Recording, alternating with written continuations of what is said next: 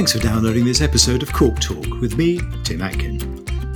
A weekly conversation with some of the most famous people in the world of wine. This podcast is brought to you in partnership with Nomacork by Vinventions. Driven by a commitment to innovation, the new plant based Nomacork Green Line offers significant improvements in wine closure performance. Thanks to a rigorous oxygen ingress rate, you can decide which cork is best for your wine, whether it's for young and fresh wines or for those with aging potential. Charles Back has had an enormous influence on the South African wine industry as an innovator, a maverick, and a campaigner for transformation and social change. Listen to his chat about the story behind Goats do Roam, his most famous brand, his rediscovery of the Swartland thanks to a tank of Sauvignon Blanc, his love of Rhone and Mediterranean grapes, and how he always tries to turn a negative into a positive. Hi, Charles. How are you? Oh, welcome. Nice to see you. Uh, likewise. Um, you're in Paarl, aren't you? Lucky man summer over there. I'm sitting near the winery in my in the farm homestead in the in the kitchen actually. I think I hate you even more than I did already. Yeah. um, as ever, lots of stuff to discuss. I mean, you've had this amazing influence on the South African wine industry. Let's start with a little bit of background. Uh, you're Charles Back the second. I've never heard you use the title, but um, how much how much do we know about Charles Back the first, really, who, who came to South Africa from Lithuania in what 1902? Was he fleeing persecution, pogroms, that sort of stuff? Um, I think he was fleeing uh, the system in Lithuania at that stage. Uh, as being a Jewish boy, he had to go to the army for six years in the Russian army in Siberia. And uh, that was compulsory. And I think, uh, and that reality, uh, he thought that he'd rather immigrate, as lots of Jewish people did at that time of the, at that stage of history. And he took a boat and he came to South Africa. And that's 1902 he arrived there. But it could have been the States or something, could it, or anywhere? Yeah, I, I, think he took the wrong boat sometimes. Uh, but fortunately, I, he landed in the Cape, and I've been for, privileged enough to be part of the wine history in the last 50 years. Have you ever been back to Lithuania to see where he came from? Yes, in fact, I did a couple of years ago. I went back to do a roots tour. It was amazingly emotional tour, and it was uh, uh, very informative. And already, I can understand why he came to Paarl because he lived in the rural area and his father was a flour miller. Um, he bought in wheat in the area and he had a big mill built over the river and he converted the wheat into, into flour. And I look back, I made no progress. I take agricultural products and convert them into value added products. So I'm actually exactly where we started. I mean, your dad, Cyril, took over your granddad's export wine business and your mum Beryl, and were both very important influences on your life, really. And they both got wines named after them in the Fairview range. Yeah. I just wonder what you learned from from them, from your parents. Yeah, I learned. Let's start back with Charles Back the first. I'm very proud to be named after him. He was a really honest, hardworking grafter that came with nothing and built up a, a family business and in, able to buy two sons' farms in the wine business. Uh, so I learned hard work from him, and I, I always reflect when I when things are tough, I think how tough it must have been for him, and then it sort of inspires you to move forward. My father, I think I learned integrity, hard work, and a handshake is a handshake. He never went back on that. If he made a deal, that was it. Even it turned out to be his own detriment, he wouldn't waver. And my mother, I would think, silent power. She was a, a, very friendly lady and a very outgoing lady, but underneath that, she had a very strong will and most, got most things done. And then a very important business lesson was customer service I got from her. Customer says jump, you say how high. Yeah. Yeah. I mean, and your dad was a bit of an entrepreneur as well, wasn't he? He was the first person to sell his wines with an auction at Fairview, wasn't he? Yeah, I think I'm still unpacking my dad's suitcase of ideas. Um, he was a far greater innovator than I ever could imagine to be. He woke up every day had a new idea and he used to try things the whole time, new things the whole time, from growing asparagus to peaches to farming with chickens to farming with guinea fowl to farming with ducks. You name it, I've seen everything. Okay, and uh, and I I still actually just implementing all the ideas he had. I stick to it a bit longer than he does. He sort of moved on from one idea to the other, uh, where I actually try and take it to the conclusion. But he was making wine from the start, was he? I mean, because your granddad bought the estate, didn't he? The Fairview estate. Yeah, they've been making wine here on this property where I'm sitting now since 1693. Uh, when our family came here in 1902, it was already a wine business. We just slowly upgraded it over generations. Yeah. I've read somewhere that you always want to be a farmer rather than a winemaker. Your mum used to bring your lunch out to you when you were sitting on a tractor. When did you decide, okay, I'm going to be a winemaker instead? Was it when you went to Elsenburg Agricultural College? No, I think that uh, I always thought that, knew in my head that wines are grown. Hmm. So, hence the reason that I always was interested in the viticultural side of winemaking. Uh, but it was a national a natural uh, progression because I just want to add value to agricultural products. Bring me milk, I'll turn it into cheese. Bring me grapes, I'll give you wine. Uh, so it's a natural part of my evolution, I think. But there wasn't a moment when you thought, okay, I want to be a winemaker at, Elsenburg. It, it would have been happening already in your head, did it? No, I think as a small boy growing up on the farm and can't wait for the harvest and smell the must, fermenting must on the whole, permeating the whole property.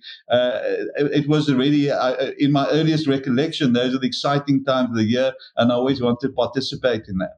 So wine was was really in your blood, isn't it? In your DNA, really. Yeah, absolutely. I can't live without it. Yeah. I mean, you join your dad at Fairview and you immediately started to innovate. I know you said that your dad was already innovating. Yeah. Um, you know, you brought in new varieties, new techniques. What, what, did you do exactly? Just tell us about the varieties you brought in and the techniques that you introduced. Uh, I think there's so many things. I've had a, a very interesting, as my 45th vintage.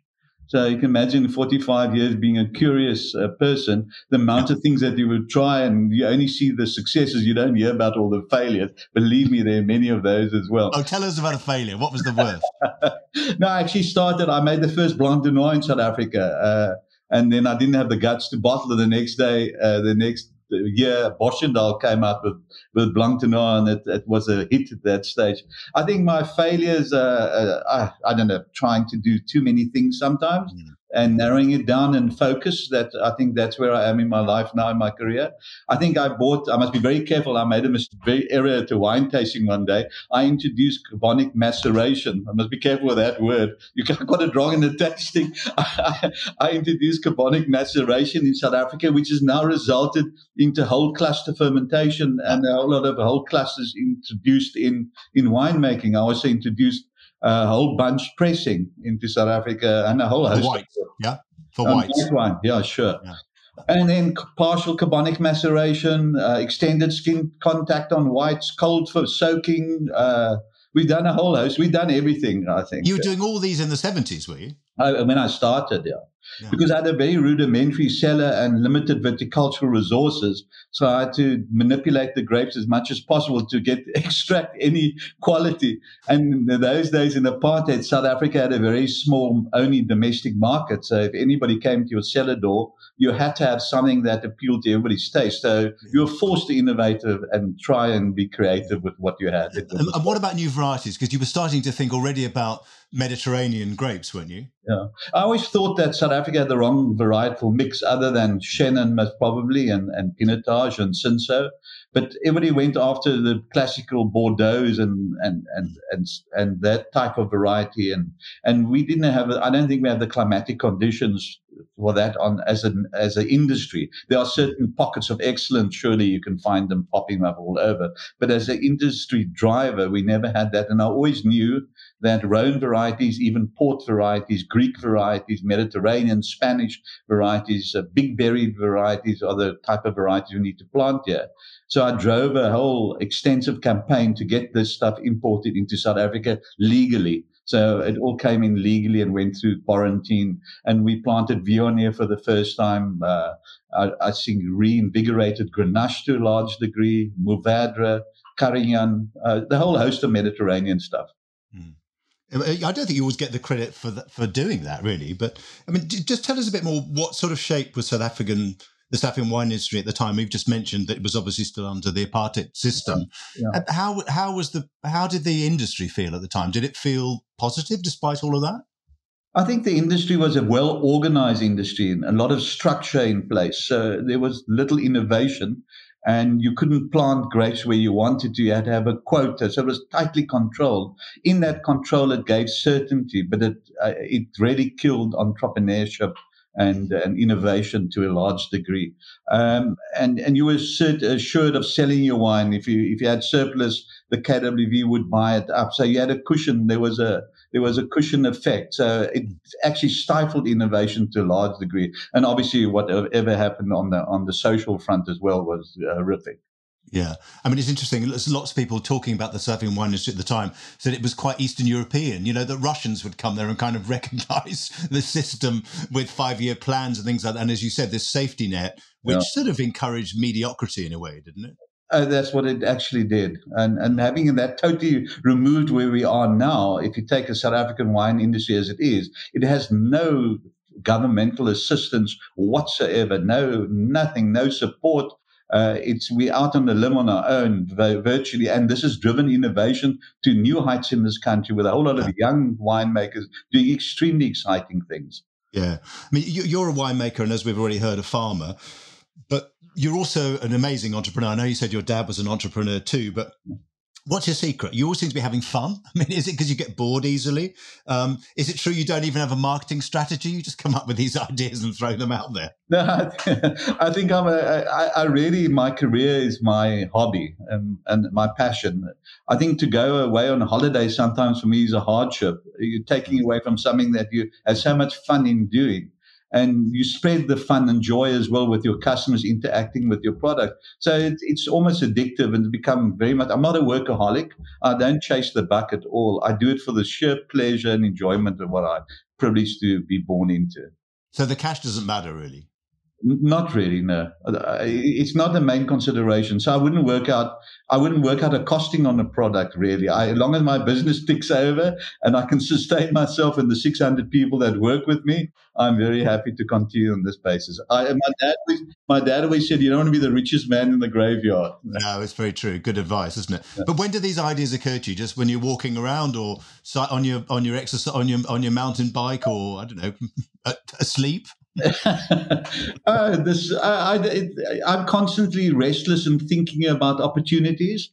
And I, am really proudly South African, and I really want to show the world that South Africa can produce a kind of quality across a whole range of products with the innovation and the people, the human resources we have at our disposal. So I always look at where opportunity would lie to extract the best value for the business and the people involved with it. Yeah. I mean, when you started, you said you started in this innovation, but travel, which was quite difficult in those days for for South Africans, was important to you too, because you started to go overseas and look at other places. Where, where did you go exactly? I think I, am very fortunate. There's a stage in my life when I, I, I, wanted to leave South Africa just before apartheid was dismantled. I didn't see much hope in future. Mm-hmm. And uh, I actually wanted to leave. And then I, I thought about long and hard. And the realization dawned on me that that South Africa will come right. The indications were there that there could be a change, and I want to be part of the the solution, not part of the problem. And I knew that I had to expose myself to international winemaking. And I have a very good friend, uh, Jeff Grier from Villiera.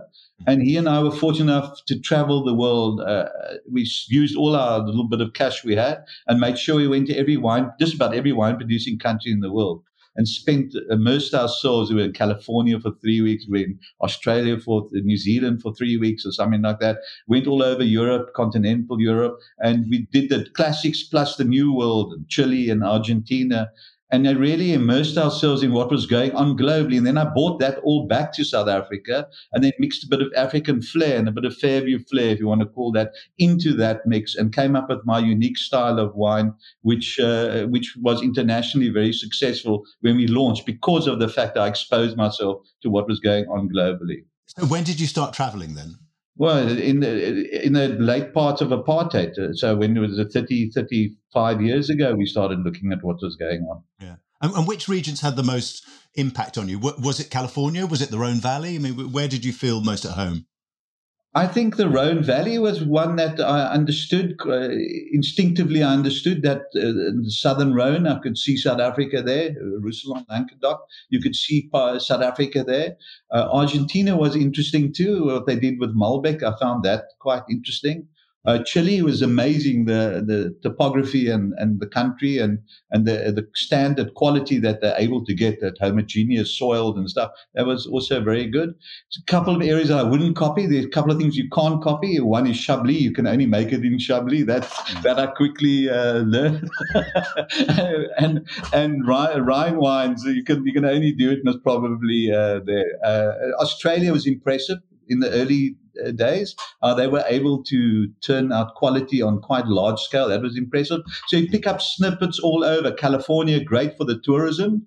uh, and what they try to offer the, the visitor. So you pick up pieces and you put them, puzzle them t- together within the framework of your constraints. Interesting. I mean, not everyone knows this, but you you were really the man who who rediscovered the Swartland in many ways. Uh, and the trigger was was was not Syrah or Grenache or Mourvedre or anything. It was Sauvignon Blanc, wasn't it? Yeah, yeah. Can you just tell us that story about what happened? How did you end up in the Swartland buying a Sauvignon Blanc vineyard? uh, I, I every year uh, I don't do it anymore. In fact, I'm thinking of doing it again. I should go around to all the co-ops. You must remember, I think at that stage, about 75% of the wine in the country was vinified by co-ops and you'd find lots of jewels and gems in the in, the co-ops in the tanks. So I used to go with the winemakers, taste through their wines, and just chat what's going on to get a feel of where I was going to expand viticulturally because I always knew I wanted to spread from from where I was based in Paarl. And then I landed up at Swartland Co-op. And the guy took me to this tank of Sauvignon Blanc, and I was blown away. In fact, as a one young wine, that Sauvignon Blanc won, not that it's a very uh, prestigious thing to to brag about, but won the Young Wine of the Year in South Africa, uh, a Sauvignon Blanc, which you can imagine to win that, it must have been very expressive. So I thought to myself, there's something going on here. If a guy in the Swartland, which is perceived to be a very hot area, can make such an expressive Sauvignon Blanc, imagine what we can do with Shiraz and Grenache and Carignan. And I went to the farmer and, and I saw the vineyard and I was amazed. And I asked him, would he want to sell the farm? And he said, yes. And we shook hands on it. And I bought the farm that day. Okay. And I've kept that vineyard of Sauvignon Blanc, not for economical reasons, more just, just, for uh, emotional and historical reasons. And it's now the oldest block of Sauvignon Blanc in South Africa, planted in 1969.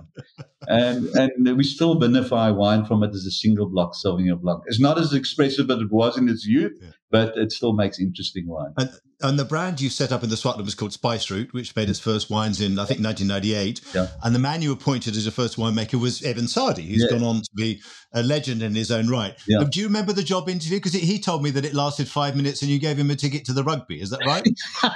He's got a better memory than I have. it could be something like that. Um, I, I, I, got to hear from about him through Robin Day. I don't know if you know Robin Day. I think yeah. uh, we were good friends, and, and Robin told me he saw this very passionate young winemaker. He even was young at those days. He's still passionate. A very young, passionate winemaker at a cooperative called Romansrivier, if I remember correctly.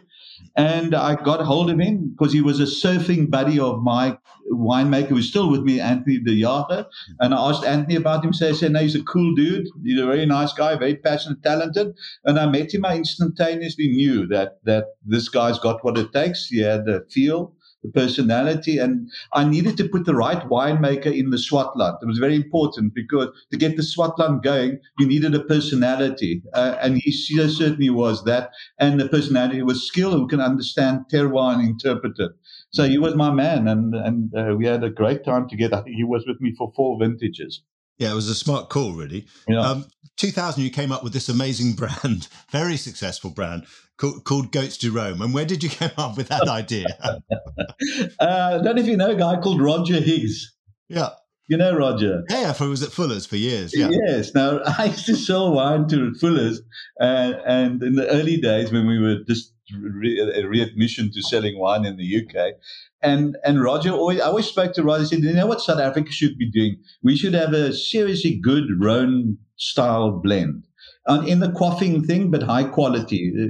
And that's what South Africa could do well.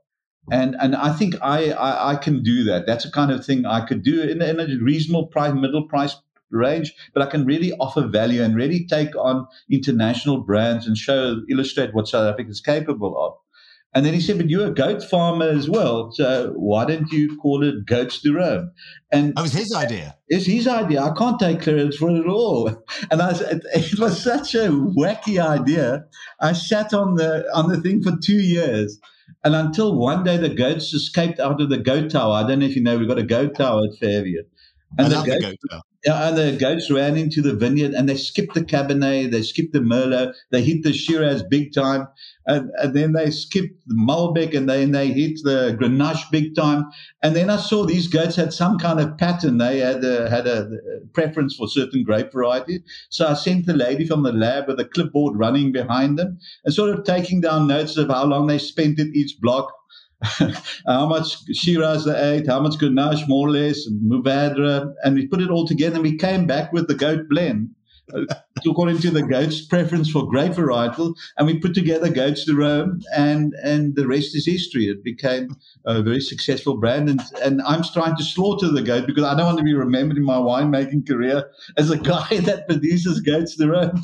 I do other more serious stuff, but everywhere, every time we come close to slaughtering, it pops up as a bestseller somewhere else, and now it's it's really doing very well. I think it's got almost 40% of the South African wine market in in Norway, so it's doing very well there.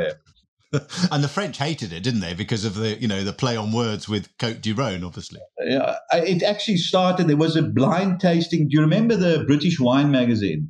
Mm. Yeah, it doesn't exist anymore, does it? I no, think certainly not. Okay, they had a Rhône tasting, and somebody slipped in. I had two goat to Rhône. I had uh, Goats do Roam, and I had goat roti. There was a, a, a goat on a spit with been roasted instead of goat roti, right? And that yeah. a goat roti.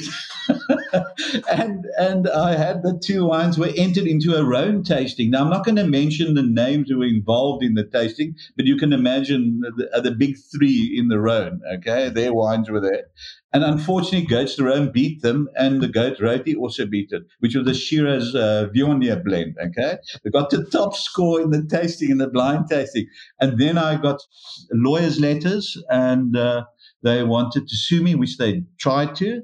And then I went to unconventional warfare, uh, uh and we did in true French tradition, where if the French farmers upset, they go dump a load of manure in the Champs Elysees.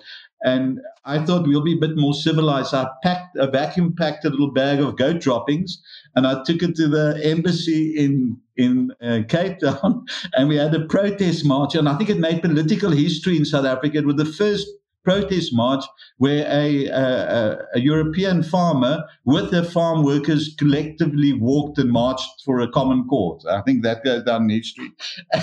we had a protest march, and uh, coincidentally, CNN arrived. I had nothing to do with that, of course.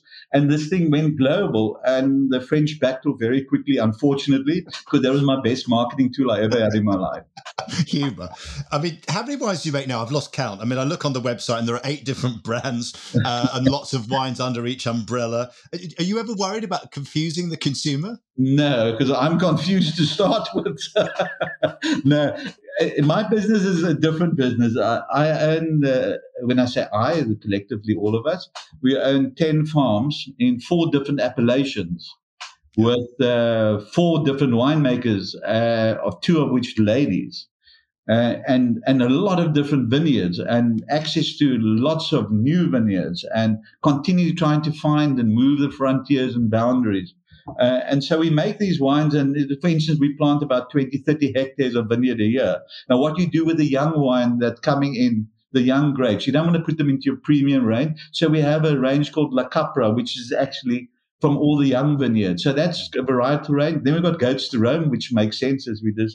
And then the Fairview range. And then around it, we try and do single vineyards and exciting things. But if you look at my portfolio, compared to some of the players in the Rhone, it's just as confusing as what theirs is. Nothing more, nothing less. But it's winemaker, it's winemaker driven. If we find something special, a barrel or something special, we're not going to blend it away for commercial reasons. We'll bottle it separately, even if it's one barrel, and we'll sell it in our tasting room to to uh, to provide our customers more variety and hopefully joy. I mean, you've mentioned the, the success you've had with certain commercial brands, particularly Goats do Roam, which you don't want to be remembered for. do, do, you think sometimes that success you have commercially stops people taking you seriously as a fine wine producer? Um, I think we do suffer a bit from that, and we, we obviously we, we we're trying to get more serious, but we find it extremely difficult to be serious because my whole team we don't take ourselves too seriously. I always say we're in service of our product, and in service of our customer. That's what I say. We're never bigger than either of those. So I think humility is something that permeates through our, our business. And it and we're also extremely honest and straightforward. Uh, I think that is what the, the, integrity of the company I'm very proud of. So we we're not bound to go and sh- shout from the highest rooftops how great we are. We let our products do the the, the talking. And I think, but in that uh, we do. I think we make a massive amount of very seriously fine wine. I don't think we'd get enough recognition for that. Um, my personal view is I always like to do things blind and then you can take the perception out of the out of the the mix. Yeah. and then invariably when we do it blind we normally have outside people tasting with us we invariably yeah. win those blind tastings. Well it happened to me with you? We, we did a tasting and and and your wines did very well in the tasting. Yeah i think in every category we were first or second or first yeah. or third. So i mean we do that regularly. We benchmark with our cheese and our wine. And i'm very comfortable. I'm very confident that we have um, probably the I would go as far as say one of the better ranges in the country. Yeah. I mean, we've mentioned this already. Historically, South Africa was focused on, and still is, on, on cooler climate French grapes. You know, particularly Chenin from the Loire, but also Bordeaux grapes. Yeah. Um, and you were ahead of your time when importing and working with these Rhone and Mediterranean grapes. Do you think with climate change that, that, that more people are following your lead and thinking, "Hey, he was right all along. We should be planting all these things like Touriga and and and Carignan, Mourvèdre, and Syrah and Grenache." Yeah, I think there's acceleration in plantings now of those varieties, and I'm very happy to see it because it bodes well for the future of our industry. If you don't have the right raw material, you're not going to compete internationally. And I think a variety like Grenache could make a massive impact. Blanc and Noir and Gris can make a massive impact on our on our uh, our middle range of wines in this country. So it's it's very good to see, and there are a lot of young winemakers working with stuff like with Tinta Barroca. I see uh, mm. popping up, which is a great variety. So I see a lot of this coming. Touriga, I see a lot of this stuff coming through, and there's a host of other varieties that are heat resistant. Um, we just I just bottled the first Petit Manseng. Ah in South Africa, which which which is a, a, struggle to get that one right, but it's yeah legally. but it's an amazing variety. We we pick it uh, at at the reasonable sh- sugar, uh, but it's got a massive acidity. And it's able to retain that acidity during warm spells, which yeah. makes it a great blending partner for a host of white varieties where you don't have to artificially acidify. You can rather yeah. have that. So there's a lot of things that we can still do. Uh, tell us a little bit about your Qvevri wines. Uh, uh, that's a Georgian style. Did you go to Georgia? Is that what inspired those wines? They're sort of semi-orange wines in a way, aren't they? Yeah. Uh, the way you speak about them, I can see you're not a fan. But anyway, I am. uh, yeah. Um, yeah. You know, after being making wine for 40, 40, I'm now 45th year, I realized a couple of years when I hit the 40 years in wine, there's something that I, there's something out there that I haven't tried yet. And I, I, I didn't know what it was, but I knew there's some new, there's stuff that I still have to do. And uh, I heard about orange wine from Georgia. So I got into a plane, went to Georgia, got myself a tour guide, a driver, because that's important in that part of the world. You think South Africa's bad at driving, you can try Georgia. Okay. make, make us look like our taxi drivers look like pussycats. so so I, I, went to Georgia and I had the most amazing trip and the most amazing people. They're like South Africans, basically. They drink a lot and they play rugby. So it was, was like home from home.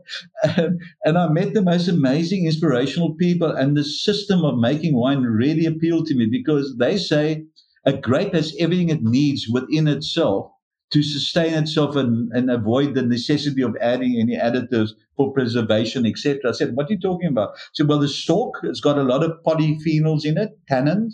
The pip has and the skin has. So extract enough of that. You don't have to add sulfur to the wine. And that's exactly what they do. They just chuck the whole grapes into a beautiful clay pot which is buried underground, and they just leave it there for six months, and then they they they get the local priest to come and make a prayer. Because I tell you, their winemaking need to pray because half of it doesn't work. you have to you have to pray very hard. Anyway, and they make these beautiful clay pots there are two of these people left in, in, in Georgia. I immediately went to the mountains where they make the clay pots. After a lot of drinking chacha, which is a sort of a grappa like raw grappa with the maker of the clay pots, because he has to like you first before he sells he sells you a clay pot, and anyway, he likes you to see how much you can drink. That's basically what happened. So fortunately, I can put, I can handle a bottle of cha cha if I have to. and we got stuck into this stuff, and and I bought a container of of queveries. It's called quevery, Q V E R V I, quevery, R I R. And then the next year, I bought another container and we now have 20 queries buried in wow. Swartland soil. Okay. And that, I, did, yeah. Despite what you said, I like the wines. I think I was the first person to taste them with yeah, you as, yeah, as a prototype. Yeah, and, and what we've done is we, we then took the, the traditional method that they do in Georgia and we mix it with high tech to understand the process is probably a bit better than they do and hygiene and all that because it's vital to to keep it it's your the hygiene must be squeaky clean because you're not working with sulfur. And then to do justice to this winemaking process, I converted all the vineyards to uh, organic vineyards. So okay. they're all organically grown grapes now, made in this completely natural way. And I think we've cracked the code. We've we've not gone as big as the Georgian ones, as funky mm. and as them, and restrained it a bit and more technologically on point. So I think it's a very nice mix of new world and old world things. And by the way, Georgia's making wine for 8,000 years and have 525 indigenous grape varieties. Wow. Yeah. yeah. it's amazing, isn't it? I want to talk about the social side of wine, really, because empowerment, transformation, if you want to use those words, have always been very important to you. You set up the Fair Valley Workers Association long ago as 97. You've always offered your best employees shares in Fairview. You're Fair Trade accredited. I mean, how have things progressed in South Africa since 1994? I, think to, empowerment in wine would be if you have previously disadvantaged people owning wine farms. I think that will be uh, a real treat for the industry. But the problem with the wine business, especially in South Africa, uh, is that it's not a very profitable business. Okay. So there's not enough money, surplus cash to drive change. And there's not enough on black entrepreneurs who want to invest in wine. They'd maybe do it as a trophy, but not as a, as, as a business because the return on investment is far too low. I was just looking at European countries. I was looking at a, uh, investing in, in, in Portugal, and I happened to have privy to the financials of that company. And then I quickly realized their vineyard planting is 100% subsidized. All new machinery is 50% subsidized, where we have nothing of that, but yet we have to compete. And on top of that, we have to empower. And the only way you can empower is with having cash, put plow cash back into business to buy people shares and buy land and buy. So it's difficult. It slowed down, I think, the empowerment process due to the economical reality of of the wine business. So we have to wait for the economy to recover, the world economy as well as the South African economy. I think South African can improve, can go first, can improve first before the world economy. Uh, it, it, you need cash in the industry to really empower people. Uh, that's why mining and telecommunications and banking and insurance, all those are relatively easy to empower. But agriculture, primary agriculture and wine is very difficult to empower. Okay. Yeah.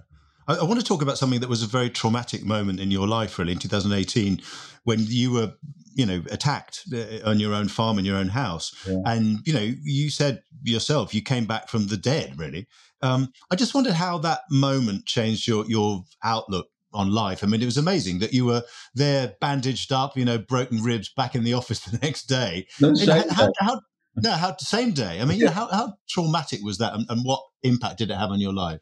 Uh, it's a long story. I, we don't have enough time to go through all that. But uh, in my office, the reason why I went back to the office, I have a lot of very artistic, uh, innovative millennials at the time working for us in marketing and, and social media and all that type of stuff. And if they sneeze, they're back at home. They take the day off. I'm touch wood. I've been very fortunate. In the 45 years I've worked, I haven't had a sick day off yet, which is a blessing. Okay. And that can change any moment. But at this stage, it's a blessing. But they used to be at home the whole time. So after I came out of hospital, four in the morning, five in the morning, I went straight to the office to show them how you, how, what, what, what you have to look like and you still come to work. Anyway, they all left subsequently. no, um, listen, it was a mistake. Uh, so normally when things go wrong, there's an alignment of three things in falling to place in a certain sequence that causes a, a disaster. It was my own negligence. And uh, when I went to hospital that night, I was really badly beaten up. Uh, I, I, still had to have reconstructive surgery. You know, I was properly, properly got a proper hiding. And um, I was in the hospital and I was thinking, I'm not going to allow this thing to go by without doing, get some good out of it. Let's see what I can do that's good out of it. And the narrative normally when a South African farmer gets attacked, it's racial, they say. Or the first thing they say, look how good he is to his people and look what they've done to him. That's sort of the narrative that's normal, that the response to this. And all it was was common criminality. And uh, I thought, let me put uh, my first post ever in my life I'm going to put it out on social media. And to, just to say the story as it is, common criminality, my own negligence, and this was what happened as a result. It got nothing to do with South Africa, politics, racial issues, nothing. It's pure opportunists looking to steal a couple of televisions, okay? And I put it out, and that was part of my healing. 1.8 million people read the post or viewed the post, and I got immense amount of mail. You can't believe the amount of goodwill I got because I handled in that way. I think it was the right way to handle it. And then I spent four days. I came to office every day, four days in a row. I answered every single mail. And I think that was the way I knew I'd get myself over the hurdle very quickly because all of a sudden I had this whole big family of people that I couldn't disappoint. So I never, mm. it took a, I never changed gear. I never did anything. I was just inspired to do more and work harder and, and try and make South Africa a better place to live in. Yeah, I think I think it was uh, an amazing moment. Not for you, obviously, it was a terrible moment, but but I think what you what you did with it uh, and what came out of it, it was positive. Yeah, and I always have that view: every negative thing or anything that goes wrong, you must try and turn it around as fast as you possibly can into positive energy. Mm. Yeah, you, you, don't seem to be slowing down as you get older. You know, you're in your sixties. Um, any new projects in the pipeline? I mean, you know, you've you've got you've got a brewery, you've got restaurants, um, you, meat now. That are you doing meat now as well, as well yeah. as cheese? Obviously, we mentioned cheese and wine. Yeah, I was watching your your what they call it Instagram, and, yeah. and I've got something new. I'm now doing gym as well. I, I think that's my next challenge and see who can lift more dead weight you or I. So that I'm focused on that now. No, um, no, I, am 67 this year. Uh, I'm in good health, uh, I like to think. But as you say, I never take it for granted. I'm grateful every morning I wake up and look at this beautiful view that I, I, I'm blessed to have around me and do my best every day. And, and, and whatever comes, I, I must still plant trees because the greatest thing to gift is to plant a tree on the which shade you know you won't sit. So uh, I continue to do, and that's my philosophy and my attitude to what I do around me plant trees. Yeah, yeah for sure. I, I, want to ask you about it. One of your quotes, which I like very much, that you once said, "You're the servant of my product." Yeah. Just what do you mean by that? Is that something maybe that came from your mum? That thing about customer service, in a way? Yeah, a bit of that. I, I just think that it's such a privilege to work with grapes and hmm. and soil and different terroir and then to see it ferment and turn it into something special that adds pleasure and joy to everybody's life. I, I am a servant of that. I, the, I'm never bigger than, and none of us are bigger than our product. We're in service of our products. Uh, just tell us about how you get away from all these various businesses. I mean, you know, the wine, the cheese, the beer, and all that stuff. I mean, you've mentioned planting trees, yeah. You've mentioned lifting weights and trying to lift heavier weights than I'm lifting at the moment. and I know from Charles, who works with you, you're an unbelievably competitive cyclist. and you insist on beating people who are 20, 30 years younger than you. how do you get away from all this unbelievably busy life you have? What, how do you relax? Um, I, I, relax and in my work, to be quite honest, I find it very relaxing. I've now got one of these watches that measures your stress and all that. I don't know, your heart rate. My heart rate is, I think, 43, my resting heart rate, and my stress never goes over 14. So I'm very happy in what I'm doing. So I don't really, I don't really have to get away, to be quite honest with you. So I'm very happy, but I try and exercise every day, do some form of exercise and I've mixed it up now between cycling. Cycling was too much of one thing. So I do cycling, say once or twice a week. Then I do what you do, that weightlifting. I just a little bit more than you do. And then I, then, then I do Pilates once a week, uh, which I found very strenuous to start with. And I'm slowly easing into it. And then I do something called rucking. I must be careful not to get this word wrong. I do something called rucking, which is carrying a rucksack with weights. I carry 20 24 kilos around. And then I walk for an hour and a half with that and I mix it up. And in those times, that exercise helps me deal with if there's any stress in the system. I certainly get rid of it every day. And I think the other thing that, that keeps you young and healthy, and, and it's also a huge bit of your personality, is humour, as everybody can hear, that you like to have a laugh. As you said, you don't take yourself too seriously. Listen, Charles, it's been great talking to you. So many great stories, um, particularly like the, the, the vacuum packed uh, goats droppings that you took to the French consul in Cape Town. Uh, it's been lovely to see you, and I hope I'll see you very soon, either in London or probably more, more likely uh, in the Cape very soon. Cheers, my friend. Okay, thank you very much. Thanks a lot. Well, I thought that Charles would be a lot of fun to interview, and he didn't let me down. What an inspiring man. Next week on Cork Talk, my guest is fine wine counterfeit expert Maureen Downey, sometimes described as the Sherlock Holmes of wine. Join me then. Thanks for listening to Cork Talk. If you want to read more reports, articles, and tasting notes by me, go to my website, timatkin.com. You can also follow me on Twitter at timatkin and on Instagram at timatkinmw. See you next week.